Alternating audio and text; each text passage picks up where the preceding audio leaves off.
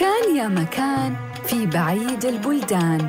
ملك يسهر ولا ينام إلا على قصص الإنس والجان. بلغني أيها الملك السعيد أنه لما تكلم السمك قلبت الصبيه الطاجن بالقضيب وخرجت من الموضع الذي جاءت منه والتحم الحائط. فعند ذلك قام الوزير وقال هذا أمر لا يمكن إخفاءه عن الملك. ثم إنه تقدم إلى الملك وأخبره بما جرى أمامه. فقال الملك لا بد أن أنظر بعيني فأرسل إلى الصياد وأمره أن يأتي بأربع سمكات مثل الأولى وأمهله ثلاثة أيام. فذهب الصياد إلى البركة وأتاه بالسمك في الحال. فأمر الملك أن يعطوه أربعمائة دينار ثم التفت الملك إلى الوزير وقال له سوي أنت السمك ها هنا قدامي. فقال الوزير سمعا وطاعا. فأحضر الطاجن ورمى فيه السمك بعد أن نظفه ثم قلبه وإذا بالحائط قد انشقت. وخرج منها عبد كأنه ثور من الثيران أو من قوم عاد. وفي يده فرع من شجرة خضراء وقال بكلام فصيح مزعج. يا سمك يا سمك هل أنت على العهد القديم مقيم؟ فرفع السمك رأسه من الطاجن وقال نعم نعم. وأنشد هذا البيت. إن عدت عدنا وإن وافيت وافينا وإن هجرت فإنا قد تكفينا. ثم أقبل العبد على الطاجن وقلبه بفرع الشجرة إلى أن صار فحما اسود ثم ذهب العبد من حيث أتى. فلما غاب العبد عن أعينهم قال الملك هذا أمر لا يمكن السكوت عنه ولا بد أن هذا السمك له شأن غريب. فأمر بإحضار الصياد فلما حضر قال له من أين هذا السمك؟ فقال له الصياد من بركة بين أربع جبال وراء هذا الجبل الذي بظاهر مدينتك. فالتفت الملك إلى الصياد وقال له مسيرة كم يوم؟ قال له الصياد يا مولانا السلطان مسيرة نصف ساعة. فتعجب السلطان وأمر بخروج العسكر من وقته مع الصياد. فصار الصياد يلعن العفريت وساروا إلى أن طلعوا الجبل ونزلوا منه إلى برية متسعة لم يروها مدة أعمارهم. والسلطان وجميع العسكر يتعجبون من تلك البرية التي نظروها بين اربعه جبال والسمك فيها على أربع ألوان أحمر وأبيض وأصفر وأزرق. فوقف الملك متعجبا وقال للعسكر ولمن حضر؟ هل أحد منكم رأى هذه البركة في هذا المكان؟ فقالوا جميعهم لا. فقال الملك والله لا أدخل مدينتي ولا أجلس على تخت ملكي حتى أعرف حقيقة هذه البركه وسمكها. ثم أمر الناس بالنزول حول هذه الجبال فنزلوا ثم دعا بالوزير وكان وزيرا خبيرا عاقلا لبيبا عالما بالأمور. فلما حضر بين يديه قال له إني أردت أن أعمل شيئا فأخبرك به وذلك أنه خطر ببالي. أن أنفرد بنفسي في هذه الليلة وأبحث عن خبر هذه البركه وسمكها. فاجلس على باب خيمتي وقل للأمراء والوزراء والحجاب أن السلطان متشوش وأمرني أن لا اذن لأحد في الدخول عليه ولا تعلم أحدا بقصدي. فلم يقدر الوزير على مخالفته ثم إن الملك غير حالته وتقلد سيفه وانسل من بينهم ومشى بقية الليلة إلى الصباح فلم يزل سائرا حتى اشتد عليه الحر فاستراح.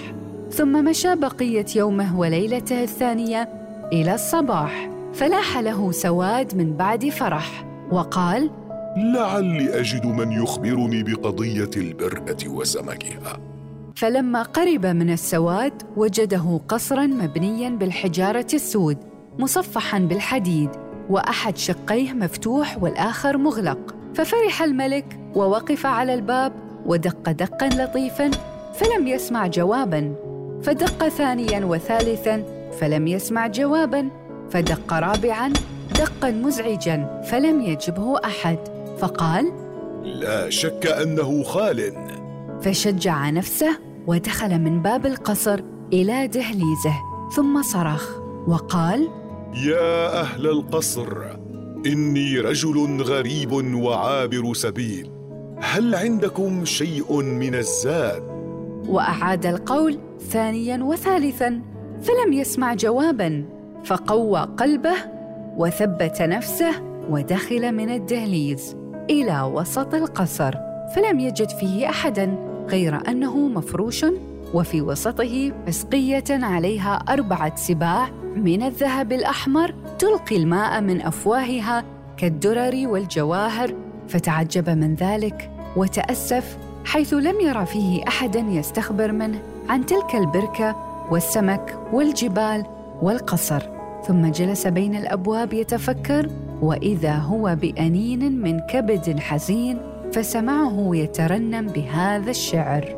لما خفيت ضنا ووجدي قد ظهر. والنوم من عيني تبدل بالسهر. ناديت وجها قد تزايد بالفكر. يا وجد لا تبق علي ولا تذر. ها مهجتي بين المشقة والخطر.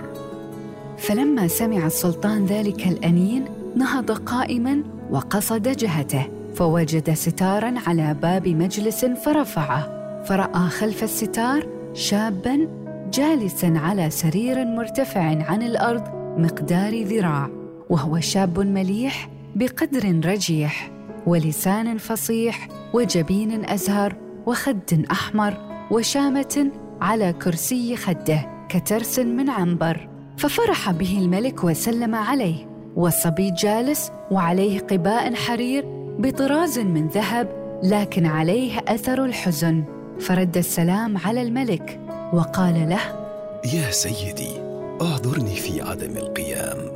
فقال الملك أيها الشاب أخبرني عن هذه البركة وعن سمكها الملون وعن هذا القصر وسبب وحدتك فيه وما سبب بكائك فلما سمع الشاب هذا الكلام نزلت دموعه على خده. وبكى بكاء شديدا فتعجب الملك وقال له ما يبكيك أيها الشاب؟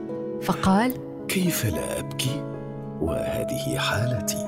ومد يده إلى أذياله فرفعها فإذا نصفه التحتاني إلى قدمي حجر ومن سرته إلى شعر رأسه بشر. ثم قال الشاب أعلم أيها الملك أن لهذا السمك امرا عجيبا. لو كتب بالإبر على آماق البصر لكان عبرة لمن اعتبر. وذلك يا سيدي أنه كان والدي ملك هذه المدينة وكان اسمه محمود صاحب الجزائر السود وصاحب هذه الجبال الأربعة. فأقام في الملك سبعين عاما ثم توفي والدي وتسلطنت بعده وتزوجت بابنة عمي وكانت تحبني محبة عظيمة. بحيث إذا غبت عنها لا تأكل ولا تشرب حتى تراني. فمكثت في عصمتي خمس سنين إلى أن ذهبت يوما من الأيام إلى الحمام. فأمرت الطباخ أن يجهز لنا طعاما لأجل العشاء. ثم دخلت هذا القصر ونمت في الموضع الذي أنام فيه. فأمرت جاريتين أن يروحا على وجهي وقد قلقت لغيابها. ولم يأخذني نوم غير أن عيني مغمضة ونفسي يقظان فسمعت التي عند رأسي تقول للتي عند رجلي. يا مسعوده إن سيدنا مسكين شبابه ويا خسارته مع سيدتنا الخبيثة الخاطئة. فقالت الأخرى لعن الله النساء الكاذبات ولكن مثل سيدنا وأخلاقه لا يصلح لهذه الكاذبة. التي كل ليلة تبيت في غير فراشه. فقالت التي عند رأسي إن سيدنا مغفل حيث أنه لم يسأل عنها. فقالت الأخرى ويلك وهل عند سيدنا علما بحاله فهي لا تخليه باختياره بل تعمل له عملا في قدح الشراب الذي يشربه كل ليلة قبل المنام فتضع فيه البنج فينام ولا يشعر بما يجري ولا يعلم أين تذهب ولا بما تصنع لأنها بعدما تسقيه الشراب تلبس ثيابها وتخرج من عنده فتغيب إلى الفجر وتأتي إليه وتبخره عند أنفه بشيء فيستيقظ من منامه. فلما سمعت كلام الجواري صار الضياء في وجهي ظلاما وما صدقت أن الليل أقبل وجاءت بنت عمي من الحمام. فمدينا الصماط وأكلنا وجلسنا ساعة زمانيه نتنادم كالعادة ثم دعوت بالشراب الذي أشربه عند المنام. فناولتني الكأس فتراوخت عنه وجعلت أني أشربه مثل عادتي ودلقته في عبي ورقدت في الوقت والساعة. وإذا بها قالت نم ليتك لم تقم والله كرهتك وكرهت صورتك. وملت نفسي من عشرتك. ثم قامت ولبست أفخر ثيابها وتبخرت وتقلدت سيفا وفتحت باب القصر وخرجت. فقمت وتبعتها حتى خرجت من القصر وشقت في أسواق المدينة. إلى أن انتهت إلى أبواب المدينة فتكلمت بكلام لا أفهمه. فتساقطت الأقفال وانفتحت الأبواب.